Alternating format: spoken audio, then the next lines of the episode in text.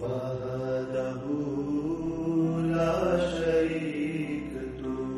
اللہ الرحمن الرحیم۔ السلام علیکم۔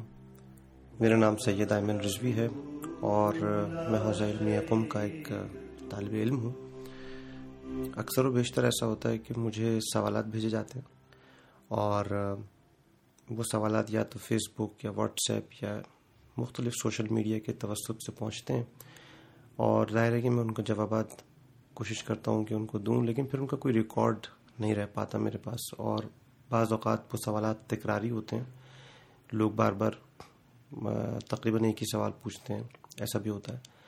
تو میں نے یہ سوچا کہ میں اس پوڈ کاسٹ کو شروع کروں تاکہ جو بھی سوالات آئیں اور ان کو یہ بات دیکھ رہے، اسی طرح سے ریکارڈ کرتا رہوں اور ان کا ایک ریکارڈ آن لائن بھی موجود رہے تاکہ کوئی کبھی بھی اس سوال کے جواب کو جاننا چاہے۔ تو اس کو اسی لنک کی طرف جو ہے وہ بھیج دیا جائے، وہ اسی لنک پہ کلک کرے اور وہاں جا کے اپنا سوال جو ہے اس کا جواب پالے ابھی حال ہی میں مجھ سے ایک سوال پوچھا گیا تھا کہ دین میں جو تین ڈفرینٹ اس کے شعبے ہیں، ان کے بارے میں کہ اس کے بارے میں بیان کیا جائے کہ وہ کیا ہیں۔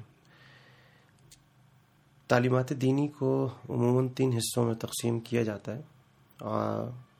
جس میں پہلے نمبر پر عقائد، دوسرے میں اخلاق اور تیسرے میں احکام آتا ہے۔ اب یہ ایک عمومی شکل ہے، لیکن یہ کہ علماء کی اس معاملے میں کافی تحقیق ہے اور کچھ علماء کے، کی نظر یہ ہے کہ اخلاق عقائد سے پہلے آتا ہے۔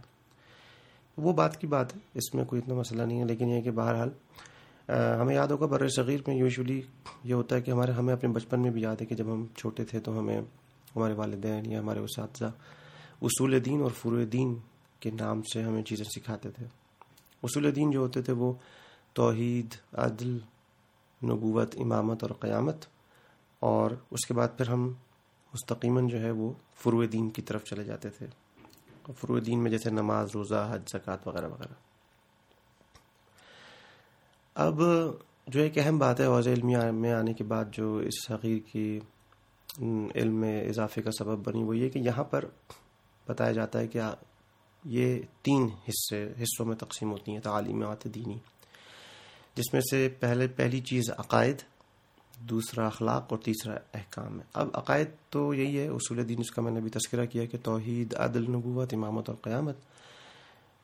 جبکہ اخلاق میں ہم ان مسائل اور ان دساتیر، ان قوانین کے بارے میں بات کرتے ہیں کہ جو انسان ہونے کے، کی حیثیت سے اس کے اندر جو صفات پائی جاتی ہیں، جو صفات روحی، جو اس کی عادتیں، جو اس کی روحانی اور معنوی عادتیں جو اس کے اندر، اس کی روح میں پائی جاتی ہیں، ان کے بارے میں بحث ہوتی ہے، ان کے بارے میں گفتگو ہوتی ہے، تحقیق ہوتی ہے اور وہ چیزیں مثلا انسان عدل پسند ہے، انسان کو عدالت پسند ہے، انسان تقوی پسند ہے، انسان شجاعت، عفت، حکمت، استقامت، محبت، عشق، یہ سب چیزیں انسان کی روح میں پائی جاتی ہیں۔ ان کے بارے میں گفتگو ہوتی ہے۔ پھر اسی طریقے سے وہ چیزیں کہ جو انسان کی روح کو پسند نہیں ہیں، جیسے اس کے مقابلے میں جھوٹ ہے، چوری ہے یا بزدلی ہے یعنی نجاست ہے، ٹھیک ہے نا؟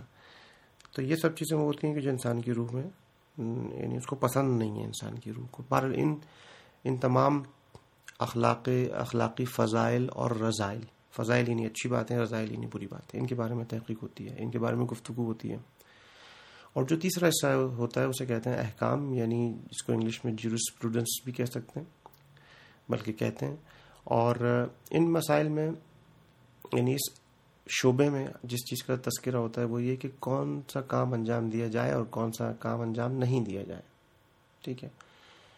تو بنیادی طور پر یہ وہی فروع دین ہے کہ جو بچپن سے ہم پڑھتے آ رہے ہیں۔ اسی کو احکام کہا جاتا ہے اور اسی میں نماز، روزہ حد زکوٰۃ خومس اور یہ اسی طرح کے دیگر مسائل۔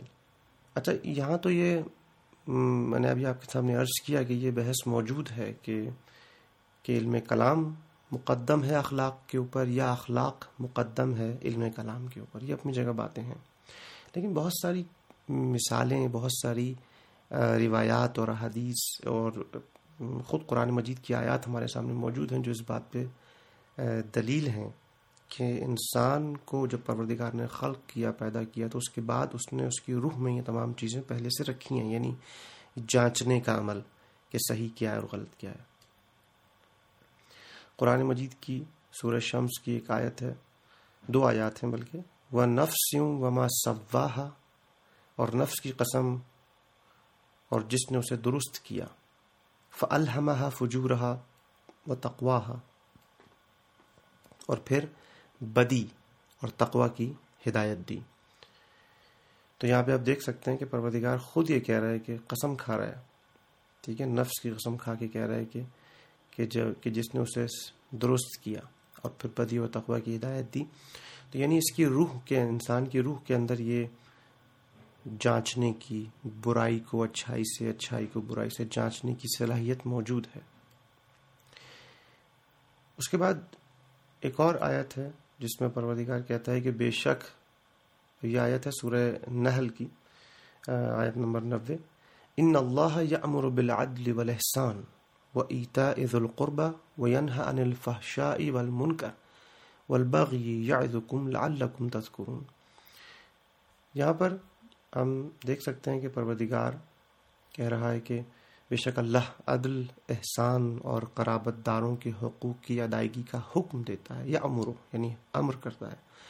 اور بدکاری، ناشائستگی، ناشائستہ حرکات اور ظلم سے منع کرتا ہے کہ شاید تم اسی طرح نصیحت حاصل کر لو۔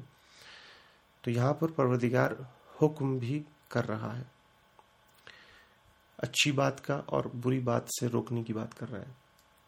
اسی طریقے سے ایک اور جگہ آیت ہے، سورہ اعراف کی آیت نمبر ایک سو ستاون یعنی ون ففٹی سیون کہ یا امرحم بالمعروف و ینہاہم عن المنکر۔ یہ نبیوں کے بارے میں آیت ہے کہ جو لوگ کہ رسول نبی امتی کا اتباع کرتے ہیں، جس کا ذکر اپنے پاس طورت اور انجین میں لکھا ہوا پاتے ہیں تو وہ یہ دیکھتے ہیں کہ وہ نیکیوں کا حکم دیتا ہے اور برائیوں سے روکتا ہے۔ اب یہاں پہ بالمعروف یعنی نیکیاں اور المنکر یعنی برائیاں۔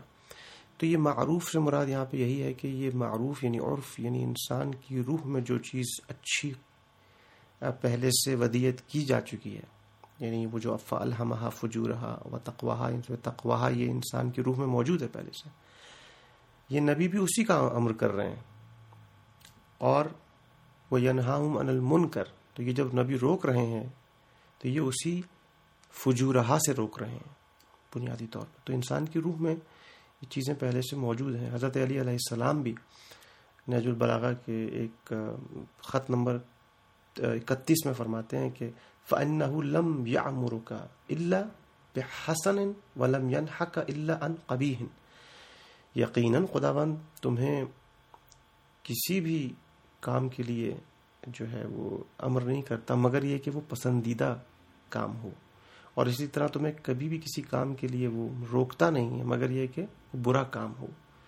امام صادق علیہ السلام بھی جگہ فرماتے ہیں ایک روایت ہے ان کی کل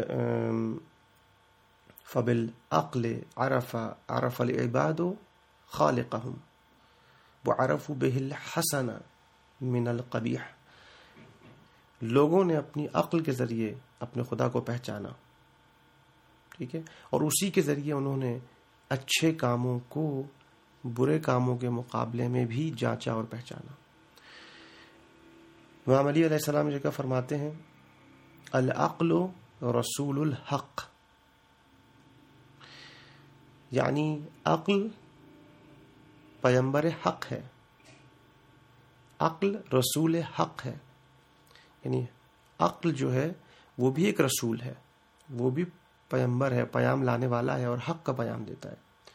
امام صادق علیہ السلام فرماتے ہیں کہ العقل و دلیل المؤمن، عقل مؤمن کی رہنمائی کرنے والی ہے یعنی اس کی دلیل ہے۔ پھر امام کاظم علیہ السلام اور دوسرا ائمہ بھی اسی طرح کی جو ہے روایت فرماتے ہیں کہ، میں بیان فرماتے ہیں کہ انا للہ علی الناس حجتین یقیناً خدا کے لیے لوگوں پر دو حجتیں ہیں۔ حجت ظاہرۃ و حجت باطنہ۔ ایک حجت ظاہرہ اور ایک حجت باطنہ۔ ظاہرہ یعنی جو کہ اپیرنٹ ہو، ظاہری ہو، نظر آنے والی ہو، اور ایک حجت باطنہ جو کہ نظر نہ آنے والی ہو، باطن میں ہو۔ فعم ظاہرہ تو فر رسول تو اب ظاہرہ جو نظر آنے والے ہیں وہ کون ہیں؟ وہ رسول ہیں۔ یعنی انبیاء کرام ہیں۔ اور والانبیاء والامت یعنی اس نظر آنے والی میں تین کیٹیگریز ہیں۔ الرسل الانبیاء والامہ واما الباطنۃ فالعقول۔ اور جو باطنہ یعنی جو جو حجت باطنہ ہیں وہ عقلیں ہیں لوگوں کی۔ یعنی یہ جو عقلیں ہیں، یہ جو عقل ہے انسان کی، یہ بھی اسی چیز کا حکم کرتی ہے۔ کچھ علماء کرام اخلاق کو جو مقدم قرار دیتے ہیں، جس کے بھی ہم تذکرہ کر رہے ہیں۔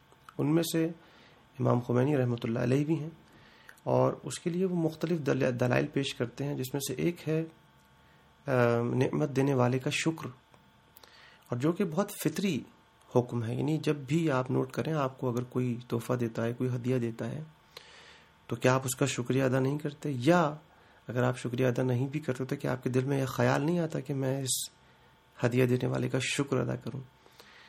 اور جب انسان اپنی ذات کی کتاب میں محو ہو کر تحقیق کرتا ہے، سوچتا ہے، تفکر کرتا ہے کہ یہ جو میرا جسم پروردگار نے مجھے عنایت کیا ہے، یہ جو دنیا، یہ جو کائنات، یہ جو پھول، پھل، سبزیاں، اتنی نعمتوں کی کثیر تعداد میں جو مجھے اس نے انعام، مجھے جس نے بھی عنایت کی ہیں، تو کیا میں اس کا شکر ادا نہ کروں؟